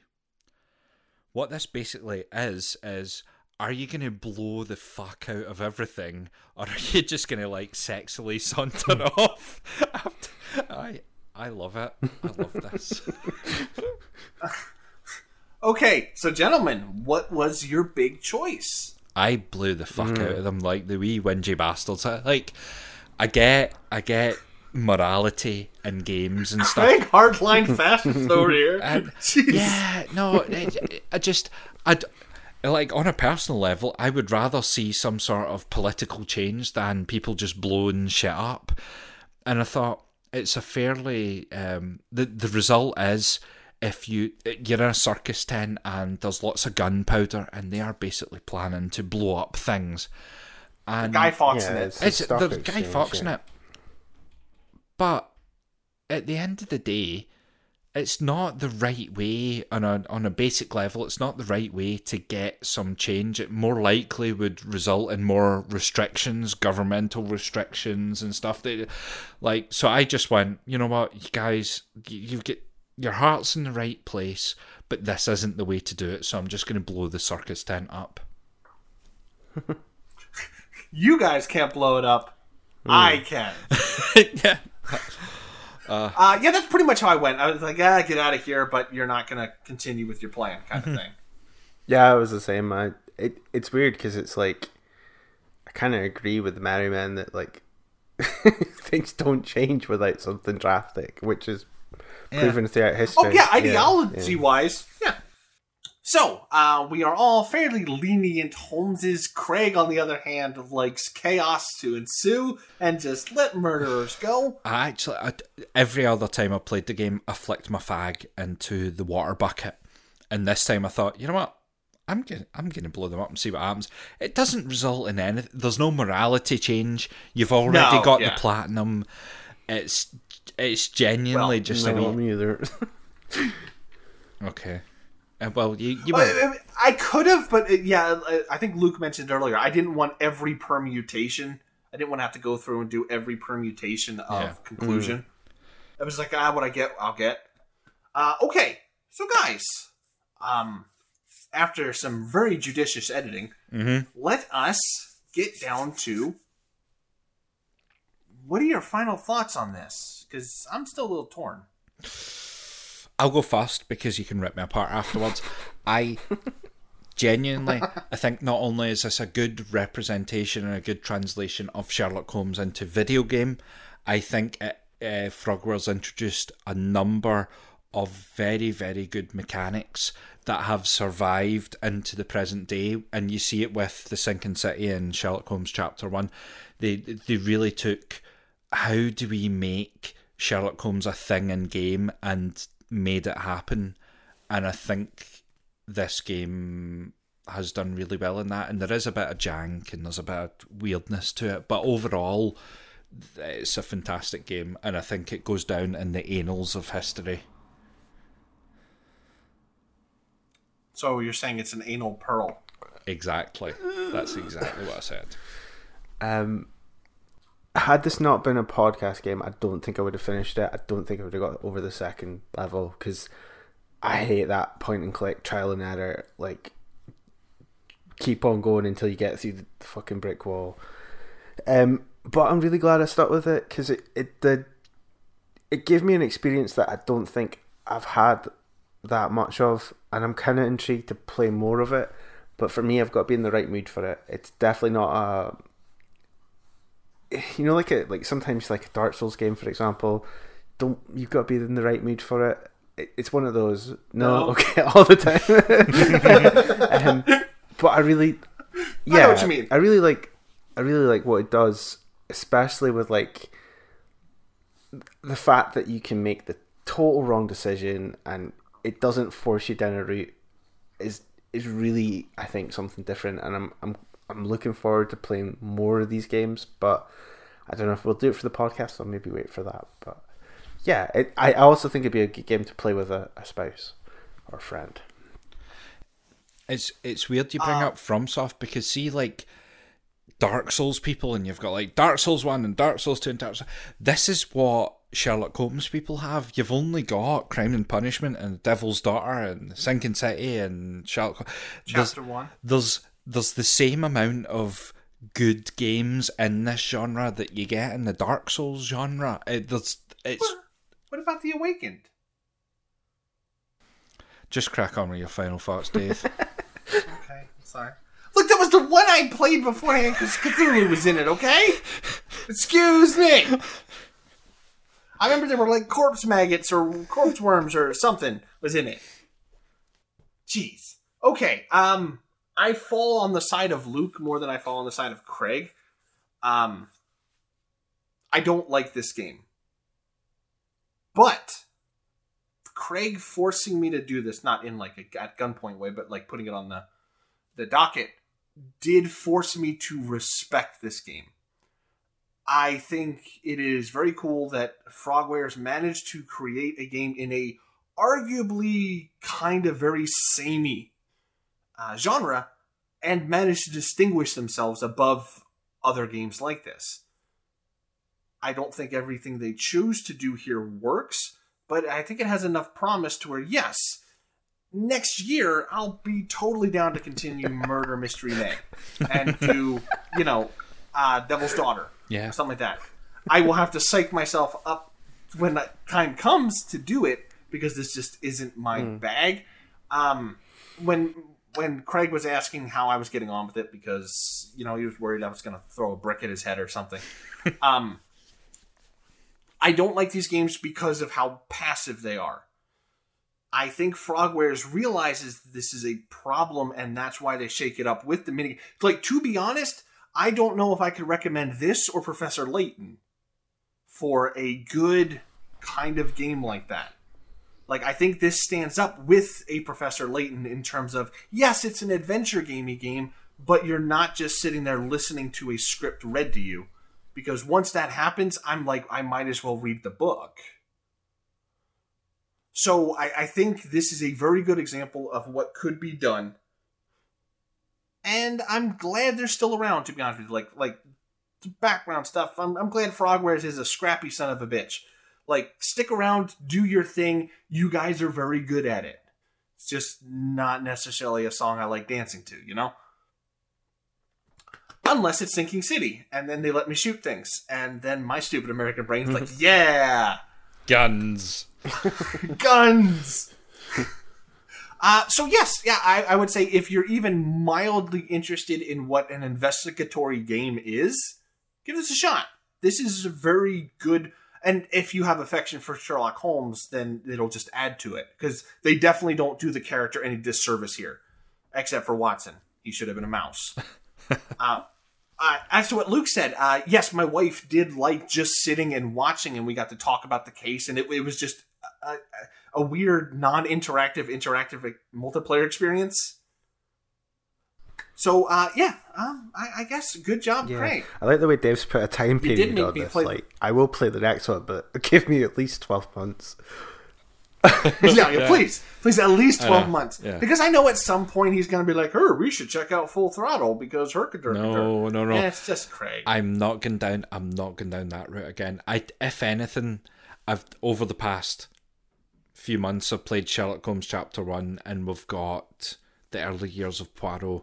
I think that's more a route we go down, and then just call it quits. I'm not going to force you to play. You don't force me to play Dark Souls Two or anything like that, do you? oh my! Do you, Dave? No, no, Do I you? would never. I would never. Anyway, moving on. um, so next we're doing Kirby and Dark Souls 2. uh, okay, So next up, uh, me and Craig decided to be really dumb and slap two JRPGs together in a month. Luckily, they're both kind of actiony, and there's a good dichotomy to be made between the two choices. We have Nier Automata version 1967296, whatever replicant it is. Um, Do you know why that's called that we- number? Uh, I don't exactly know why it's called that number. It's because the, the version 1. Point whatever is the square root of 1.5. Because it's not a version 2, it's not a version All 1. right, it's that ver- went from stupid to pretty clever. Yeah, it's a version, it's the square root of 1.5 is the version of Replicant. Okay. Is um, it is it clever or is it just near nearness being like, I'm, I've got to be super fucking cool and like, ooh. It's kind of that. Well, it's kind of that. Yeah, but you know, it's like a clever dad joke. You're like, all right, I see what you did there. Okay. Clever, At least you dad, have a clever for dad jokes never involve square roots. This is true. I should.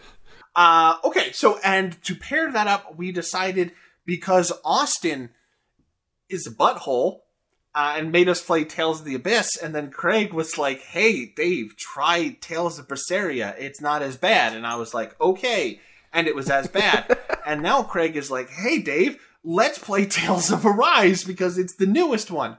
And I'm not gonna say what it is, but I already started working on it. And so it's going to be fun to compare and contrast. Austin, I am not playing another Tales of game ever Don't again. Austin. This whether is this on one is good or bad. I'm done. No, Austin wormed his way into Craig's brain and made him try it for the first time. So it's kind of like here, the hit first hit is free, and then Craig just just went overboard with it. uh, yeah, yeah, something about that. But uh, so yeah, it'll be an interesting compare and contrast going on because they're definitely two very different ARPGs. Whew. If you have something you would like to contribute to this overly long podcast on Sherlock Holmes Crimes and Punishment or ABC Murders, then you can hit us up at thebiteffect.com. You can also suggest a game that would stop us from having to play Dark Souls 2 and Kirby. If you'd like to do that, we also have a place where you can do that. Other than that, gentlemen, I'm trying to think of a Sherlock Holmes quote, and I got nothing. The the best quote I can think of from this game is To the is Batmobile, Watson. How how did you know that? Because that's all everyone's. Once you do your character portrait, they're always like, "How how did you know? How did you figure that out?" It's because you've got a bracelet on and your fingers are covered in kebab sauce. Did you, did you have God, a kebab lady, That's picking like on that fork kebab lady. I literally had a kebab today. That's that's why. All right, so until next time when we go to ARPG land, thank you very much for listening. And gentlemen, say goodnight to the fine people. Good night, fine people. Good night, fine people.